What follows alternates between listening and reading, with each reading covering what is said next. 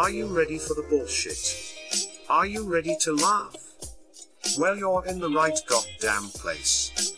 This is the Wolf Pussy Monologues podcast, broadcasting from our beautiful studios in Los Angeles. And now here's your motherfucking host, Max.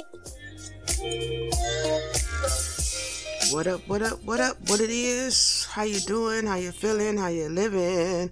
Welcome to another episode of Wolf Pussy Monologues. I'm your host, Max, and today's episode probably can be described as peculiar, but then again, what isn't? Okay, so today I want to talk about how do people fuck in them low ass houses that have become popular lately? Let's talk about it. Okay, so ever since this shit became popular, I've, you know, really I thought it was just for like single capacity, single living. But I'm noticing there are a lot more people that are moving their whole families in these tiny homes and couples and whatnot. So then, of course, I'm wondering, how is y'all getting y'all fuck on? You can't go to the hotel every time. So, you know me, I did a little research, a little bit, and I think I finally figured the shit out because I noticed that some of these homes have bars and shit strategically placed throughout the home. And though it may look weird, all of those little doohickeys have a purpose. Mm-hmm. Some of them very good purposes, I might add. I mean, it breaks down to not only the bar placements, but the height of the ceiling, the stair combination that you can use in your sex play. It's crazy. So, upon my digging, came across a few positions that help when you're in a tiny, you know, place like that. And they're they're a kick. That I got a kick out this shit. So one is called the hot hula. What the fuck is the hot hula? So apparently the hot hula is just when a girl gets on top and instead of the um, rigorous grinding or you know i won't say grinding the rigorous up and down play she kind of does this hula shimmy on the dick. The hula shimmy, hence the hot hula. Let's move on to the next one. So, apparently, when you have sex in the spooning position, that offers you both maximum enjoyment and minimum movement.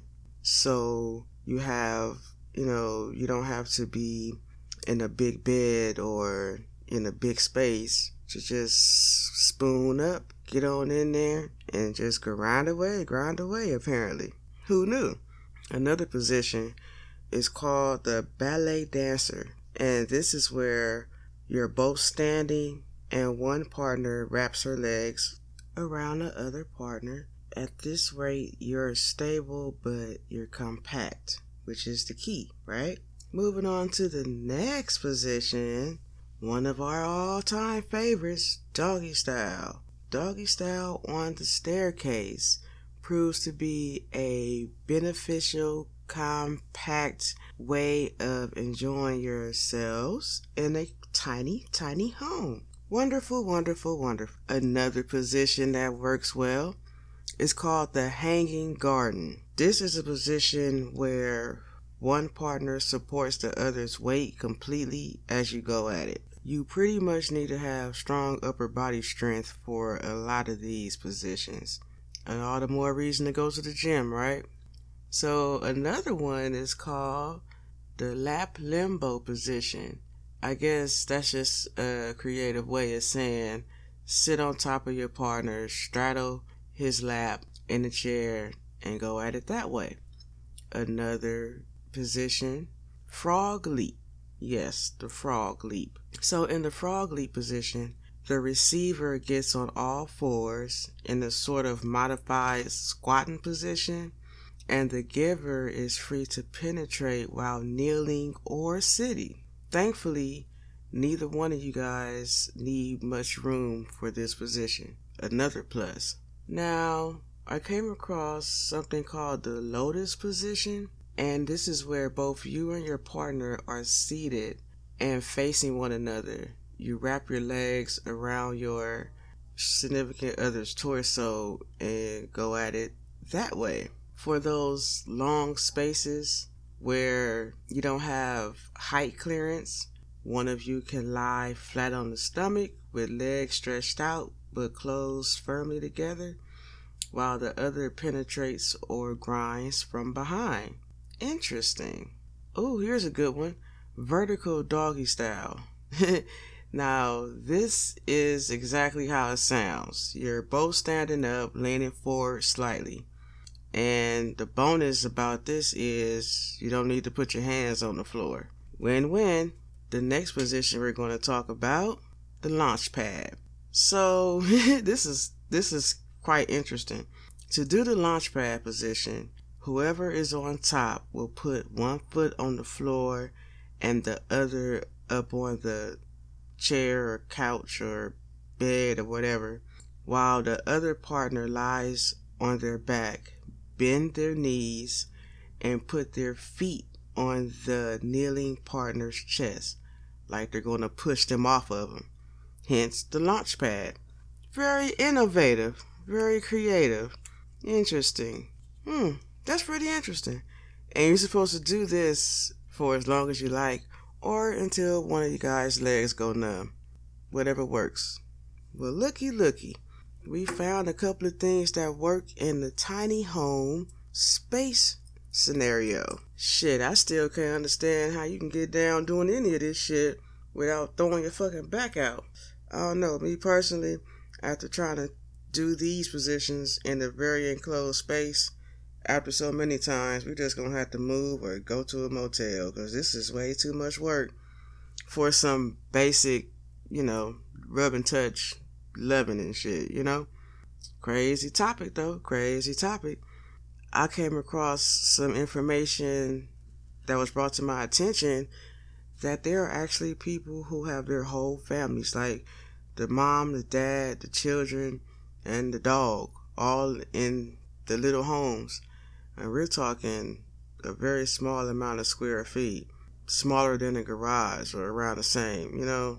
I don't think that's gonna be in my cars. I can't do it. I just can't do it. I need room. Maybe, you know, if I'm by myself, maybe. But with a whole nother person and family, that is cramped.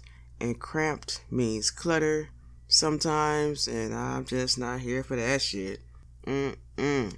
I think those tiny homes would be best put to use giving them to the homeless or setting up some type of program to where you get to have one of them if you complete the program or something. You know, that way, if you own the street and you're by yourself, you know, you have options besides transitional housing where you're living with a bunch of other motherfuckers that's possibly still doing dope or whatever, thieves and just people that you probably just don't mix with, you know?